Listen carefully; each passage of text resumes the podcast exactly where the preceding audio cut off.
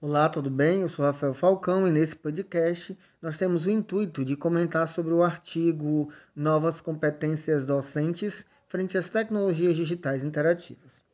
O texto apresentado nos fala da importância do uso das novas tecnologias a favor do aprendizado mais efetivo e interativo para os nossos alunos. Contudo, infelizmente, muitos dos docentes se sentem ameaçados por essas tecnologias e até acreditam que podem ser substituídos por elas e ter também a sua importância diminuída.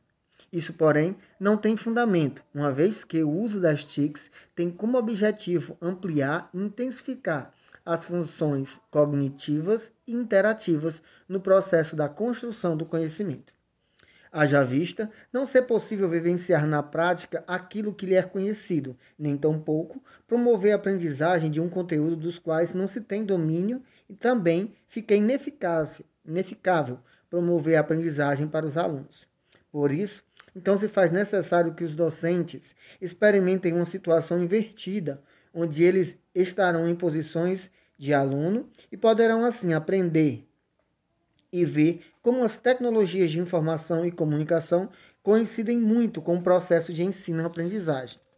O acesso a essa tecnologia de programa de formação de professores pode contribuir exponencialmente para que os docentes se sintam mais confiáveis ao preparo e no fazer do seu dia a dia didático em sala de aula.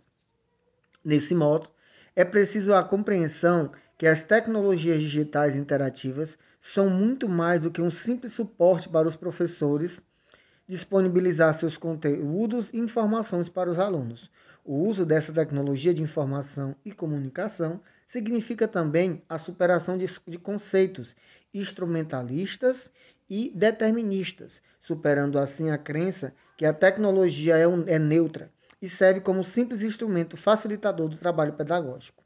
Podemos destacar também que a revolução na educação não se dá pelo simples fato de se inserir o uso de tecnologia no contexto da educação, mas sim pelo uso crítico e consciente.